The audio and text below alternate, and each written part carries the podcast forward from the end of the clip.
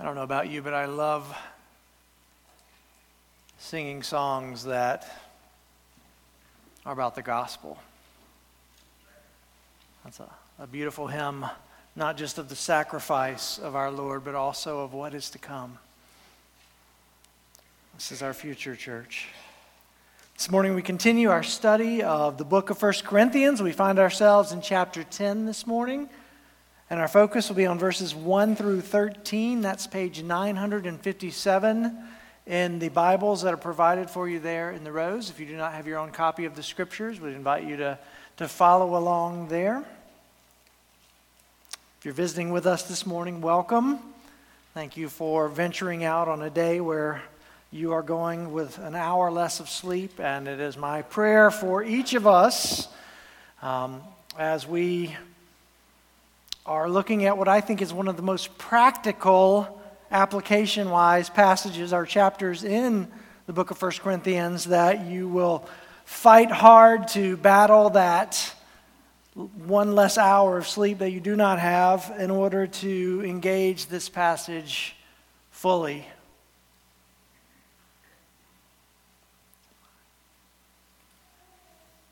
First Corinthians chapter 10 beginning at verse 1.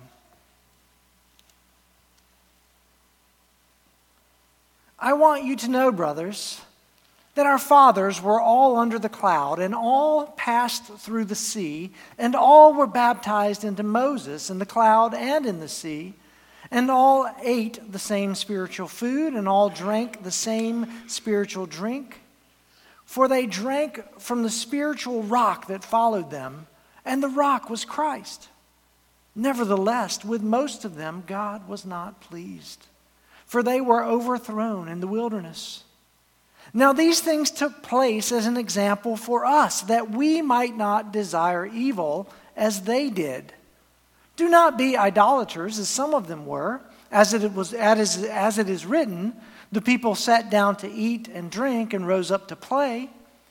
We must not indulge in sexual immorality, as some of them did, and 23,000 fell in a single day. We must not put Christ to the test, as some of them did, and were destroyed by, the, by, and were destroyed by serpents, nor grumble, as some of them did, and were destroyed by the destroyer.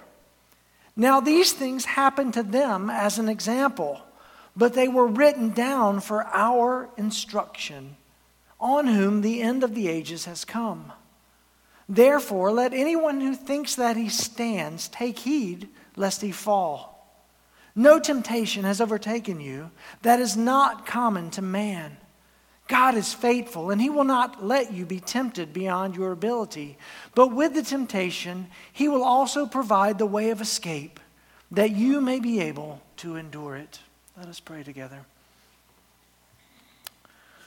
Lord, I thank you uh, for this day. I thank you for your word. I thank you for these dear brothers and sisters who have gathered to worship you and to honor you and to grow in you. I pray, Lord, that the fruit of our day together, through our, our singing together, our praying together, to our sitting under your word together, Lord, would, would be that uh, eternal fruit is, is born in our lives. That, that the world would, would, would see your work in us and that they would glorify you because of it. Lord, I pray that we would be sensitive to your Spirit's work in our hearts and our minds. Lord, where we are convicted of sin, Lord, help us to be quick to repent. Uh, Lord, where we need encouragement and comfort, Lord, I ask that you would grant that. And Lord, that you would give us understanding to your eternal and true word. Grow your church for your glory, I pray, in Jesus' name. And I ask for your help. Amen. Now, if you're visiting with us, we, it is our practice here at New Hope to work through books of the Bible, uh, verse by verse, section by section, in order for the church uh, to have a, a greater understanding of, of, of the entirety of Scripture.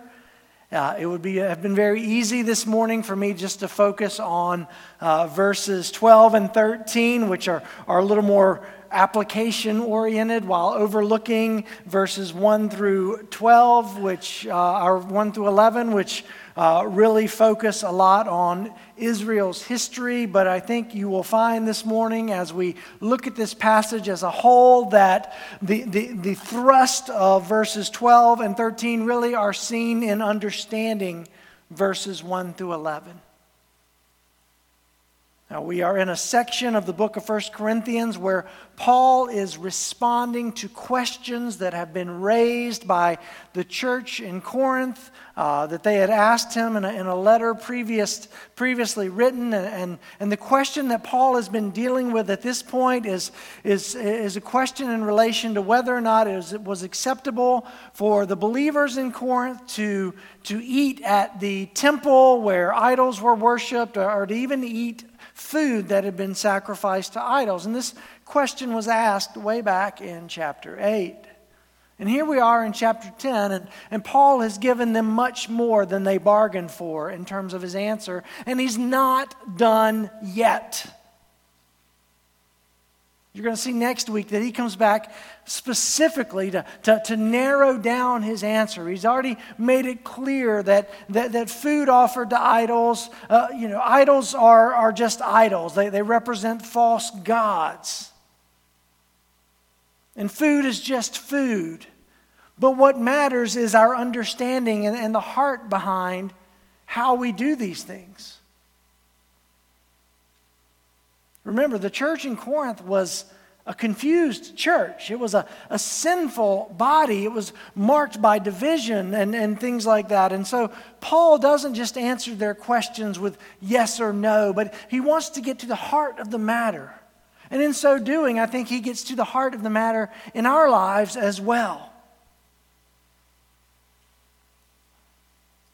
Paul has made it clear that the governing principle on our lives as we relate to one another in the church, whether it be in, in dealing with, with, with, with, worship or, or in the context of, of food sacrificed to idols, that, that the overriding principle in our lives should be that we love one another so much that we do not desire to put a stumbling block in front of each other, spiritually speaking.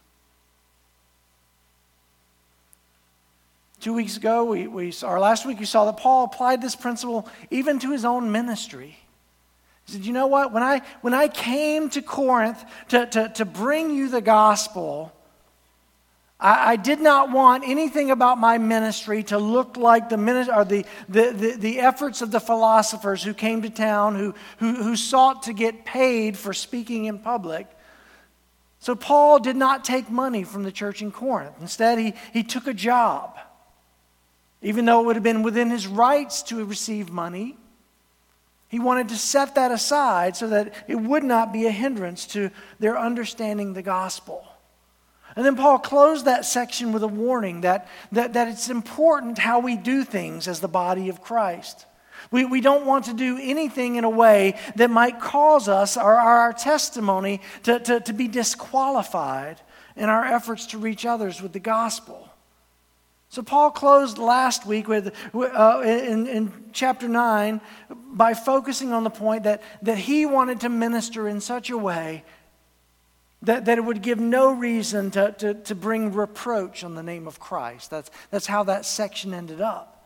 And in verse 10, he really is continuing a warning, but or in chapter 10, really is continuing a warning, but he's doing so from the perspective of the history of Israel.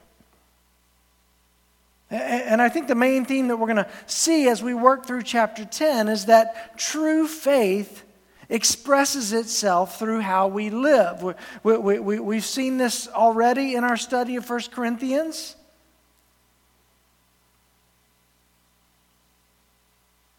And in chapter 10, Paul takes examples from, from the Old Testament to both warn and call the Corinthians to be on guard against temptation and, and to be faithful in their pursuit of, of godliness and love for one another. This morning, we're going to consider our passage under two main headings. First, we're, we're going to see the danger of unbelief for those who receive God's faithfulness. And secondly, we're going to encounter a warning and a promise for the people of God. And again, as I said earlier, I believe this is one of the most practical chapters in the book of 1 Corinthians. And it's my prayer that, that the result of this message would, would be that God would grow us in our personal holiness and in our corporate faithfulness through obedience to His Word. Let's look first at verses 1 through 11 unbelief in the face of God's faithfulness. Paul writes, For I do not want you to be unaware, brothers, that our fathers were all under the cloud, and all passed through the sea, and all were baptized into Moses in the cloud and in the sea, and all ate the same spiritual food, and all drank the same spiritual drink, for they drank from the spiritual rock that followed them, and the rock was Christ. Nevertheless, with most, most of them, God was not pleased, for they were overthrown in the wilderness. Now, these things took place as examples for us that we might not desire evil as they did. Do not be idolaters, as some of them were, as it is written. The people sat down to eat and drink and drink and rose up to play. We must not indulge in sexual immorality, as some of them did, and 23,000 fell in a single day. We must not put Christ to the test, as some of them did, and were destroyed by serpents, nor grumble, as some of them did, and were destroyed by the destroyer. Now, these things happened to them as an example, but they were written down for our instruction, on whom the end of the ages has come. Now, honestly, when I began planning this message, I thought, you know what, we're going to zip through verses 1 through 11 and, and really camp in, in verses 12 and 13, and that's the goal, but I make no promises because this section is rich, brothers and sisters. This section is important. And Paul's point is clear. We see this in verse 11. He says, Now these things happened to them, to the Hebrews, to the Israelites, as an example, but they were written down for our instruction on whom the end of the ages has come. So, so Paul's point in, in this Old Testament history that he's giving, specifically a, a history that's focused on the exodus of, uh, uh of the people of of the Hebrews from captivity in Egypt and, and through some of their travails in the promised land, is, is to, in, in essence, teach the lesson of that age old adage those who don't learn from history are doomed to repeat it. You've all heard that before. Paul makes this point or, or, or, illustrates this principle by making two points.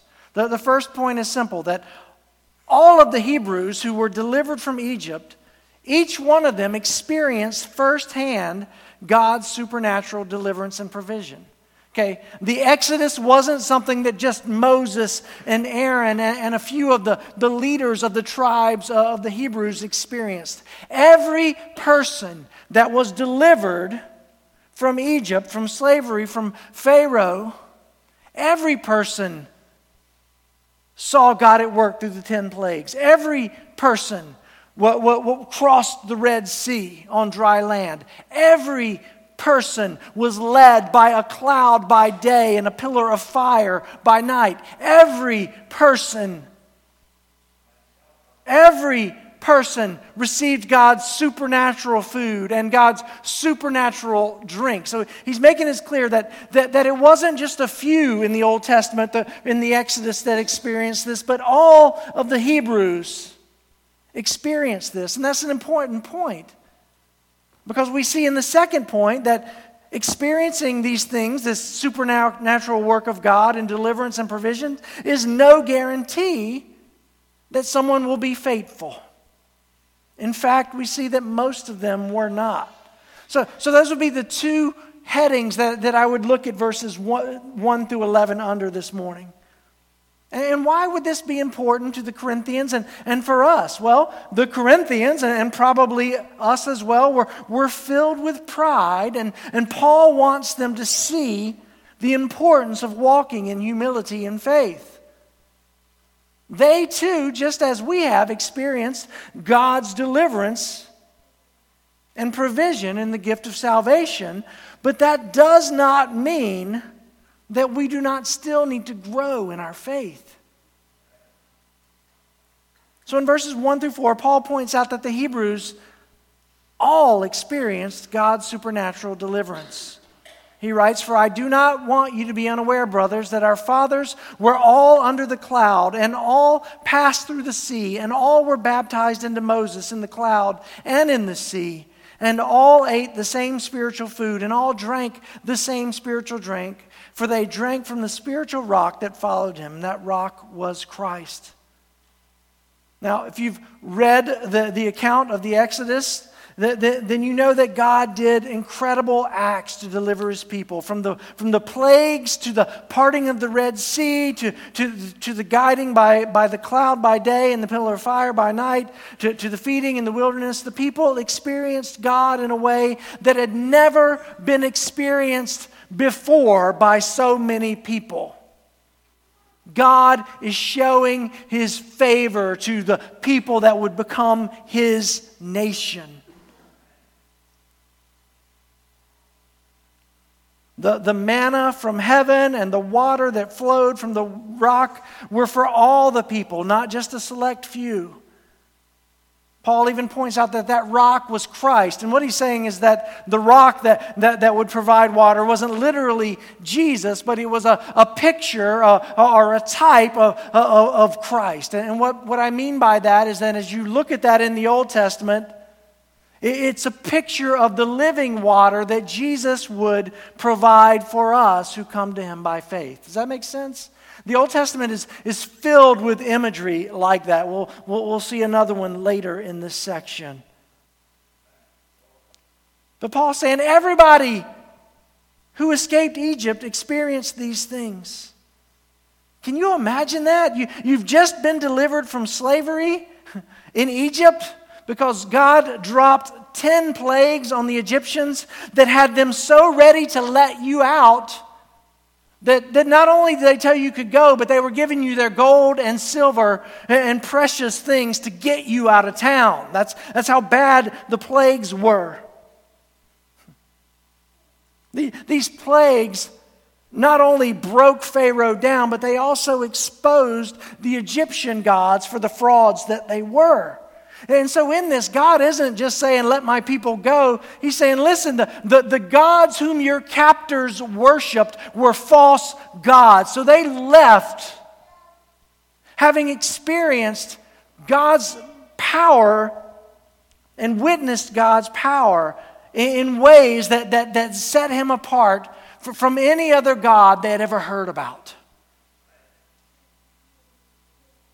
Even as Pharaoh changes his mind and, and becomes and begins to pursue the people of Israel, God parts the Red Sea until every Hebrew had crossed. And then he caused the waters to crash down on the enemy. Even after that, if they were tempted to doubt God's goodness, all the Hebrews had to do was, was to look up and look ahead and, and see the cloud that led during the day and the fire by night. Now, honestly, when we read Old Testament history, we, it's tempting to think, oh, well, I wouldn't have been like that. We, we tend to think that we would be at the front of the line cheering God on day after day. Yeah, God, thanks for the cloud. Wow, that pillar of fire is awesome. We know right where we're going. Thanks for the manna.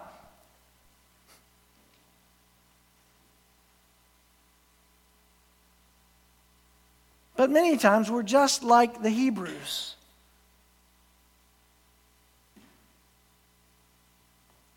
And the Hebrews were unfaithful. Look at verses 5 through 11. Paul continues, Nevertheless, with most of them, God was not pleased, for they were overthrown in the wilderness. Now, these things took place as examples for us, that we might not desire evil as they did. Do not be idolaters, as some of them were. As it is written, the people sat down to eat and drink and rose up to play. We must not indulge in sexual immorality as some of them did, and 23,000 fell in a single day. We must not put Christ to the test as some of them did and were destroyed by serpents, nor grumble as some of them did and were destroyed by the destroyer. Now, these things happened to them as an example, but they were written down for our instruction, on whom the end of the ages has come. Now, again, we see in these verses that, that experiencing God's hand at work was no guarantee that the people would be faithful. In fact, Paul gives four examples of the unfaithfulness of the Hebrews that, that are to serve as instruction, not just for the Corinthians, but for us as well. In, in verse 7, Paul points out that, that, that some of the Hebrews engaged in outright idolatry. The, the quote in verse 7 is directly from Exodus chapter 32, which gives the account of, of Aaron and the Hebrews creating a golden calf to worship while Moses was on Mount Sinai receiving God's love. You remember the story, Exodus chapter 32. I want to read verses 1 through 6 says when the people saw that Moses delayed to come down from the mountain, the people gathered themselves together to Aaron and said to him, "Make us gods who shall go before us. As for this Moses, this man who brought us up out of the land of Egypt, we do not know what has become of him." So Aaron said to them, Take off the rings of gold that, that are in the ears of your wives, your sons, and your daughters, and bring them to me. So all the people took off the rings of gold that were in their ears and brought them to Aaron. And he received the gold from their hand and fashioned it with a graving tool and made a golden calf. And they said, These are, your, these are your gods, O Israel, who brought you up out of the land of Egypt. When Aaron saw this, he built an altar before it. And Aaron made a proclamation and said, Tomorrow shall be a feast to the Lord. And they rose up early the next day and offered burnt offerings and brought peace offerings. And the people sat down to eat and rose up to play. Now, listen, we, we must understand that in making a golden calf, the people had fashioned a God after their own desires.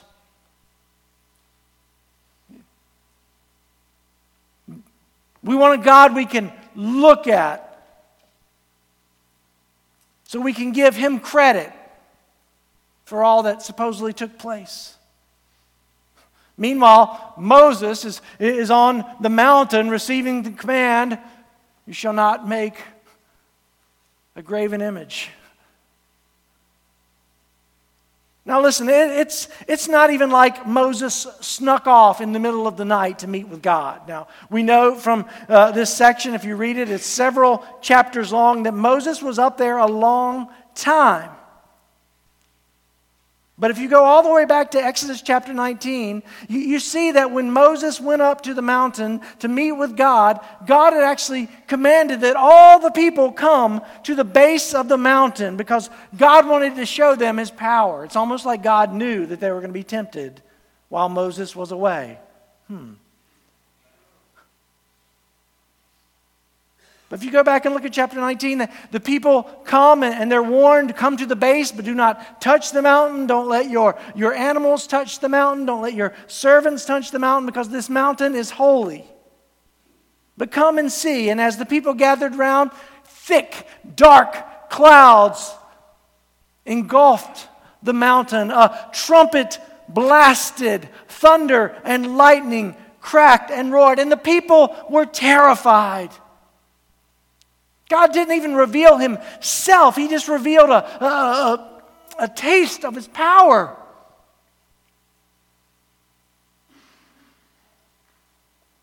And here they are, weeks later, having forgotten what they witnessed, having forgotten all that God had done. So, again, it is possible to experience the good things of God and still be unfaithful. Let the people be warned. The, the second example of the people's unbelief is seen in verse 8. Paul continues, We must not indulge in sexual immorality as some of them did. And 23,000 fell in a day. It's believed this is in reference to Numbers chapter 12. The, the people of Israel are, are, are still in the wilderness wanderings and they've defiled themselves by becoming sexually involved with the female Moabites. And this resulted in God's judgment coming upon the people in the form of a plague. Verse 9 reveals a third example of the Hebrews' unbelief. Paul continues, we must not put Christ to the test as some of them did and were destroyed by serpents. This is Numbers chapter 21, verses 4 through 9. I want to read that to you because this is another one of those pictures or, or foreshadowings of the ministry of Jesus. It says, From Mount Hor, they, they, they set out by the, way to, by, by the way to the Red Sea to go around the land of Edom, and the people became impatient on the way. And the people spoke against God and against Moses. Why have you brought us up out of Egypt to die in the wilderness? For there is no food and no water, and we loathe this worthless food, talking about what God had provided. Then the Lord sent fiery serpents among the people, and they bit the people, so that many of the many people of Israel died. And the people came to Moses and said, We have sinned, for we have spoken against the Lord and against you. Pray to the Lord that he may take the serpents, take away the serpents from us. So Moses prayed for the people, and the Lord said to Moses, Make a fiery serpent and set it on a pole, and everyone who is bitten when he sees it shall live. So Moses made a bronze serpent and set it on a pole. And if a serpent bit, anyone, he would look at the bronze serpent and live brings to mind the, the image of, uh, of, of someone else who was lifted up on a pole, does it not? The people of Israel were under God's judgment for putting him to the test. The serpents were God's judgment. And, and, the remedy is seen through God saying, No, okay, if you want to live, you will do this. Brothers and sisters, we were under God's judgment before we came to faith in Christ. Christ was lifted up and died in our place so that we could live. People wanted out of the wilderness. They, they, wanted God to provide even better food for them. They wanted God's provision, but they wanted little to do with the God who provides. Now, the final example of unbelief is found in verse 10. Paul continues, Nor grumble as some of them did and were destroyed by the destroyer.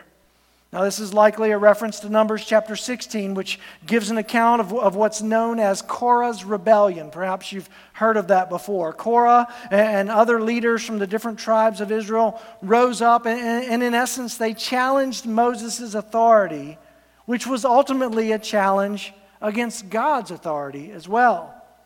Korah and his followers were, were destroyed when, when God caused the ground to open up under their feet and swallowed them whole. That should have been enough, right? For everybody else say, you know what? No, God, we're good. You want Moses to lead? We got that. But no, the very next day, many of the people came to Moses and said, You know what? What God did to Korah and, and the leaders is not right. Well, the next day, they were struck with a plague which killed 14,700 of them. Now, this may sound harsh. And if it sounds harsh to us, can I lovingly counsel you that the reason it sounds harsh is that your view of yourself is way too high and your, your view of God's holiness is way too low.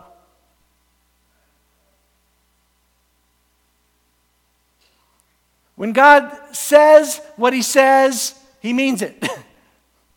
when God says something should be a certain way, that is how we ought to do it.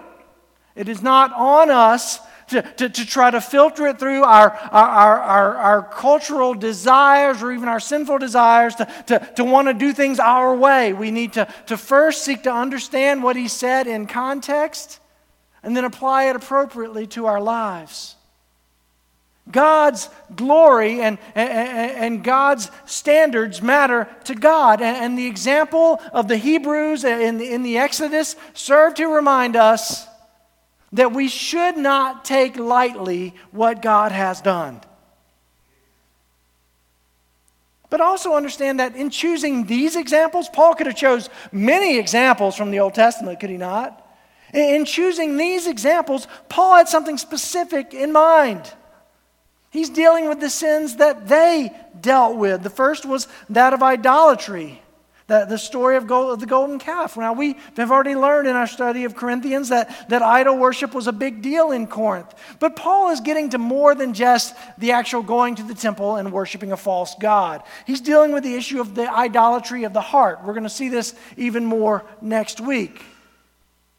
The, the people of, uh, in the church of Corinth were in danger of taking idolatry lightly and, and not guarding against how it was affecting others in the church. The second was the sin of sexual immorality. We've already covered this uh, in our study of 1 Corinthians. The, the, the, the problem of, of, of not just sexual immorality existing within the church, but it being celebrated by some of those in the church. The third sin was putting God to the test by questioning his goodness. The, the Corinthians were consistently going beyond what they had been taught by Paul and the other leaders that God had provided them, and they did so in order to indulge in their own sinful desires or to feed their egos. They wanted to, to be something in their own eyes. And the final example was to complain and we've already learned in this study that within the church in Corinth, there were factions that, that aligned with various teachers, and, and there were divisions based on who was mature and who was weak, who was rich and who was poor, and so on. So Paul is very specific in choosing these examples to say, listen, Corinthians, the people of Israel had the same issues you have, and God did not take those sins lightly. In other words, he's saying, Wake up! Wake up! Wake up, Corinthians, you are in danger. Wake up, New Hope. If we are not on guard, we are in danger. Not in danger of losing our salvation,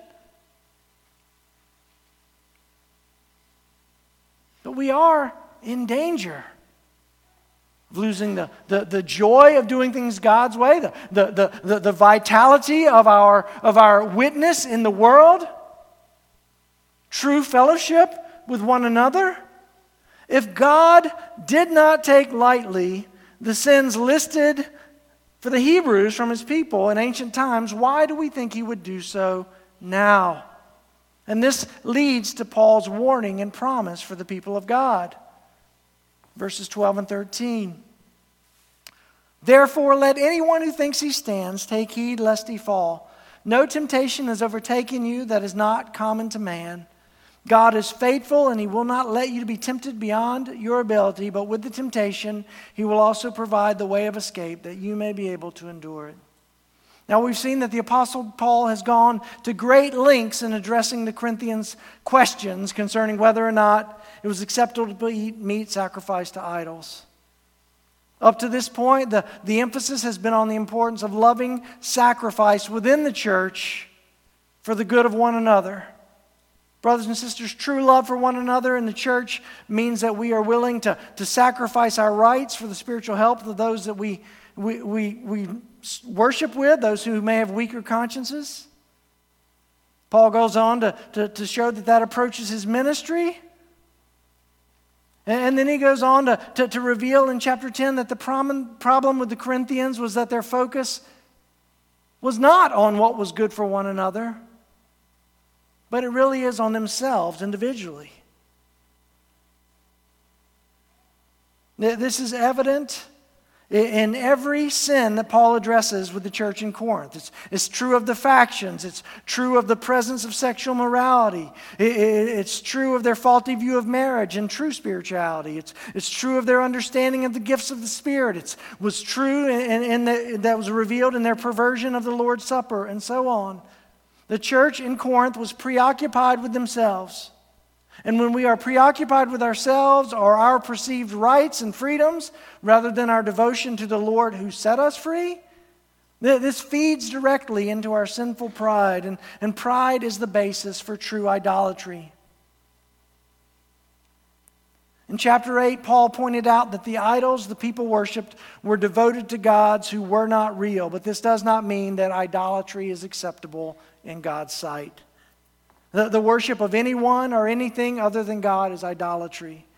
The failures of the Hebrews that, that, that was con- chronicled in, in verses 1 through 11 are the result of their failure to be truly devoted to the Lord. And these, serves, these sins serve as a warning to all Christians that we too can fall. That's, that's where he's coming from in verse 12. Therefore, let anyone who thinks that he stands take heed lest he fall. It's a strong warning to those of us who deal with pride, which would be us. The, the Greek word that's translated stands can, can also under, be understood to mean to be established or confirmed. It's, it's the picture of someone who, who thinks that they are, are on solid ground. Someone who thinks they're safe, if you will. Those who initially wrote to Paul likely saw themselves as, as the mature in the church and, and those who were established in the faith. And, and we've seen already that Paul quotes statements that they made in their letter, usually just before revealing how wrong they were in their understanding of things. It's a prideful church. In reality, the entire church in Corinth was spiritually immature but likely few realized that this was the case. And, and I would submit to you this morning that we all can be guilty of thinking that we're further along spiritually than we actually are at times. No one is exempt from that sin. Verse 12 is a warning to those who think that they have it all together spiritually, that they're standing firm in their faith, when in fact they are in danger of falling. Let anyone who thinks that he stands take heed lest he fall. Take heed means to watch out or to beware, to be on guard. This is in what's known as the imperative t- tense, as you read about that verb in, in the Greek. And, and an imperative is a command. Paul's not making a suggestion here. Hey, guys, take heed. No, he's saying, take heed, be on guard. Listen, people, the, the Hebrews experienced God's power in ways that you've never seen. But they fell because they weren't on guard. If the Hebrews could reject God in light of all they had experienced, we must guard our hearts against the same kind of idolatrous unbelief. Friend, do not simply skip over verse 12 as it relates to your Christian life. You must take heed. You must be on guard. You must be aware of the fact that you too can rebel against the God who saved you. We live in a time when, when, when, being led by our feelings is seen as a virtue. And I can tell you that nothing is further from the truth. We can fall, brothers and sisters. We, we can fall and we will fall if we do not prepare ourselves to truly stand in God's strength. Sadly, I, I could spend the rest of our time together and, and even go beyond it, well beyond it listing men and women who were at some point seen as faithful examples of godliness and faithfulness who fell publicly and tragically. Sadly, the, the list is even longer of those who have failed, and yet it remains private. In fact, we've all failed, have we not? To some degree or another. And it happened when we thought we were standing, spiritually speaking. Hear my heart, New Hope. You must take heed. You must be aware of the fact that you too can fall into temptation and sin. You must guard yourselves. Many of us are acutely aware of the sins that we are habitually tempted by. And with God's help, we must guard our hearts and seek to grow in love for our Lord so that we will learn to hate the sin that so easily entangles us. There is a weight that comes with verse 12, is there not? Do you feel that weight? This warning should sober us and, and would even depress us were it not for verse 13. Paul follows up his warning with a promise that is rooted in God's faithfulness. Look at verse 13. No temptation has overtaken you that is not common to man. God is faithful, and He will not let you be tempted beyond your ability, but with the temptation, He will also provide the way of escape that you may be able to endure it. There's a, a name that some of you have heard maybe once or twice over the past eight and a half years.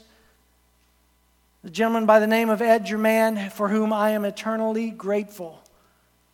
If God has used my ministry in your life in any way, then you too should thank God for Mr. German, Mr. G, as we called him. He, he was the man who discipled me and mentored me when I was in college and seminary. He held me accountable. He helped me understand the Bible, and he insisted that I memorize Scripture. And 1 Corinthians 10:13 was one of the first verses that he ever made me memorize. It's been over 25 years since he made me memorize that verse. And I can recall it today. You may notice me struggling as I've been reading from the ESV. It's because I memorized it in the New American Standard. And, and I will always know it that way. But this is a verse, brothers and sisters, filled with promise that is rooted in the character and the faithfulness of God. And I challenge each one of you this morning, no matter what your age, to memorize it and to use it to guide your prayers when you are tempted. Our, our, time grows short, but I, I want to tackle it phrase by phrase. Let, let's look at the first sentence. Paul writes, No temptation has overtaken you that is not common to man. This is a, a simple yet profound truth. The temptations that you face, no matter what they are, are common temptations. Now, pride would lead us to think that there's something special about the sin that we wrestle with. But in reality, the person next to you is likely dealing with them as well. Now, the expressions of those temptations may look different. Severity may be different in different people's lives, but the reality is the temptations that we face, whatever they may be, are not unique just to us. Sorry to bust your bubble. But this is a very important reminder especially as we seek help from one another in the church. As we lovingly hold one another accountable, we too recognize that, that, that we are tempted in the same way and that we need to be cared for and held accountable. It, it fosters humility in our relationships with one another. Brothers and sisters, the church is to be a spiritual hospital where we seek help and healing as we battle against our sinful desires and even deal with our failures. Temptation is real. Temptation is consistent, and temptation is common. We are going to face temptation as long as we live in this fallen world. But next comes the promise God is faithful. The key to, to self discipline and self control is not found in the word self for a Christian but it is found in our understanding of who we are in Christ and our growing in understanding of who He is. God is faithful. He's faithful to His people, He is faithful to His promises, He is faithful in all that He says and does. The Bible tells us that God is light and in Him there is no darkness. That's 1 John 1 5. Bible tells us that God sanctifies us with his word because his word is the truth. That's John 17, 17. The Bible tells us that God works all things together for our good. That's Romans 8, 28. And that he will complete the good work that he began in us. Philippians 1, 6. Behold the faithfulness of your God and Lord, church. God is faithful. And he will not let you be tempted beyond your ability, but with the temptation, He will also provide the way of escape. Now, again, notice that we aren't promised the absence of temptation, but that there are parameters within which we will experience temptation. He will not let you be tempted beyond your ability. This is an important part of the promise. Now, don't misunderstand. Paul isn't saying that we will always face easy temptations. That's not how it works. Easy temptations that we think we can resist on the basis of our own willpower. Not being tempted beyond our ability means that God will supply the grace, strength, and yes, the avenue of escape that we need in order to endure. Brothers and sisters, hear this. Some temptations are so strong that the only way to overcome them is to run away. And God promises this avenue of escape with each temptation. Now, I know what some of you may be thinking because I have thought this myself. If God promises the way out, then why do I have such a hard time finding it when I'm tempted? That's a legitimate question. But let me answer it with a question of my own. How often are you asking God to show you the way of escape? Seriously. When the temptation to sin is strong, how often do we pray? And when we do pray, how often are we asking God to open our eyes to the way out? Now, what I'm about to say may seem harsh at first, but please understand that it is coming from a place of love and it is also a confession of my own weaknesses. Oftentimes, we don't pray or seek God's way of escape from temptation because, honestly, we like to be tempted. Do we not? Sin promises a temporary reward that in our weakness often looks more appealing than the long term reward of remaining faithful. And this is where we must grow in our faith, dear ones. God tells us explicitly that sin is bad, that sin dishonors Him, that it is ultimately bad for us. In fact, Sin is so bad that the only remedy for our sin was the death of Jesus on the cross, bearing the wrath of God in order that we would be forgiven for that sin. But when we are tempted, sin doesn't look as ugly as it actually is. And it's during these times, dear ones, that we must trust what God says more than what our flesh desires. The temptations we face are common, but this does not mean that they are not difficult. We must trust God. We must seek God. We must seek the way of escape. The goal in all of this, dear ones, is that we would be able to endure for the glory of God. Look at the end of verse 13. It says that you may be able to endure it. God allows temptation into our lives to increase our dependence on Him, to strengthen our faith, and to teach us to endure. To endure means to, to stand up under a burden, to, to stand firm, and to be strong in the Lord. Again, dear ones, this isn't a, a do it yourself or, or pull yourself up by the bootstraps approach to the Christian life, but it is a call to total dependence on our faithful God. I take you back to the middle of the verse God is faithful. James 1:12 reveals that God promises blessedness and reward for faithfulness under trials. He writes, Blessed is the man who, who remains steadfast under trial, for when he has stood the test, he will receive the crown of life which God has promised to those who love him. It's a blessing to stand up under trial. It is a blessing to stand up under temptation, even though it is difficult. Brothers and sisters, it is God's will that we grow and are strengthened in our faith. And as we learn to endure through faith, we find true joy and the promise of eternal reward. Brothers and sisters, God's warnings and his promises are for our good. Now, as has been my practice over the past few sermons, I, I want to close by giving you two ways to apply this message in your Christian life. The, the first from the first point, and then the second from point two. In verses 1 through 11, the Apostle Paul uses events recorded in the Old Testament as a reminder of the reality of temptation, the, the danger of the sin of unbelief, and the reality of God's faithfulness in dealing with those who rebelled against him. Now, oftentimes when we read the Old Testament, it's, it's tempting to do so with a detached perspective. After all, we're, we're children of the new covenant, are we not? We've been saved by Jesus. We're members of his body, the church. Those Old Testament stories don't really apply to us, do they? Well, not so fast.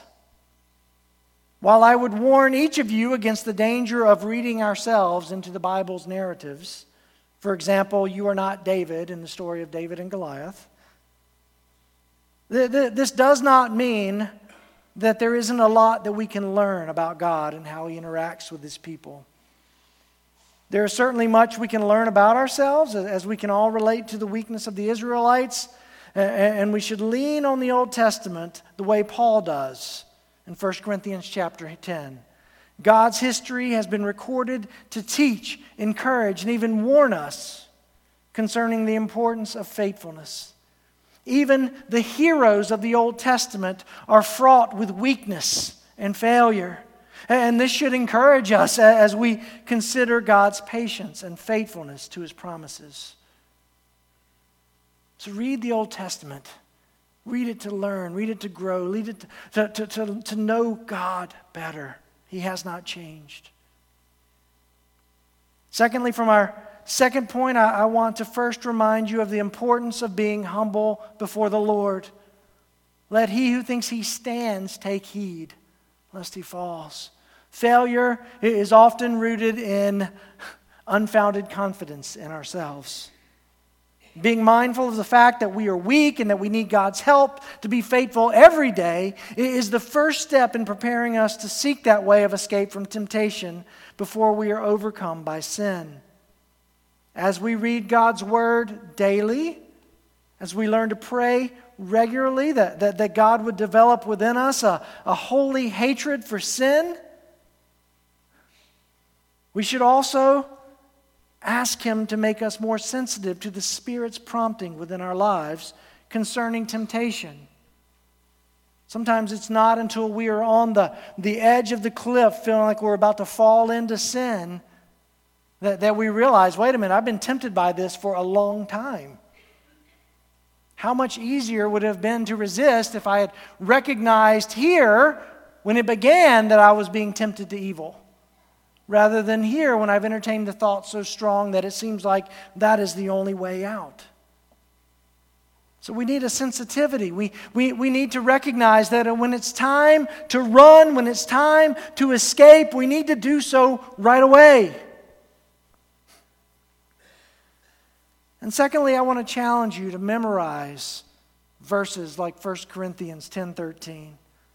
As we hide God's word within our hearts through memorization, this becomes the well from which the Holy Spirit draws in order to guide and strengthen us in the faith.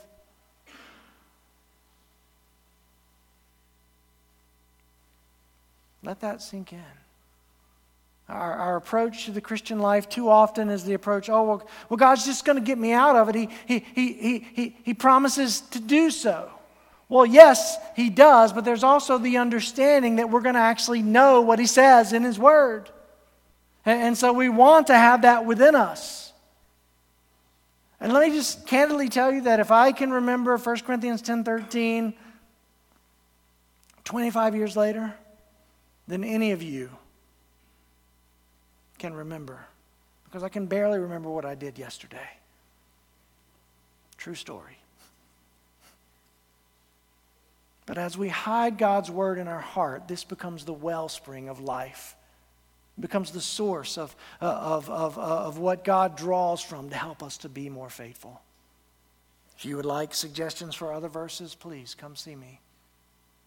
But this should, be become a, uh, should become a part of our regular spiritual discipline. We read, we remember, we apply God's word on our lives, we trust it, and we ask Him for the strength to be faithful. Let us pray. Lord, no temptation has overtaken us, but such as is common to man, but you are faithful, who will not allow us to be tempted beyond what we are able, but with the temptation will provide the way of escape also, that we will be able to endure it. Lord, this is, is, is, is a promise based in your faithfulness, Lord. And it is a promise that, that I know each one of us who desires to live faithfully, Lord, want to, want to see played out. Lord, we're, we recognize that, that, that we will fail, that, that we will make mistakes in this life, but Lord, we want to grow in holiness as well. And so we thank you for the grace that covers our lives, Lord. We recognize that we do not keep ourselves saved. You, your goodness, your kindness, Jesus, your sacrifice secures us. But Lord, we want our lives to reflect your greatness.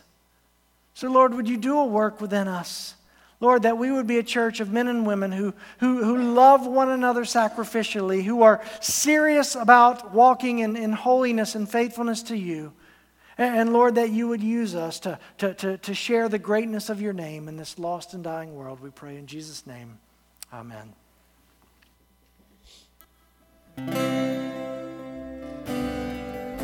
Stand and sing again.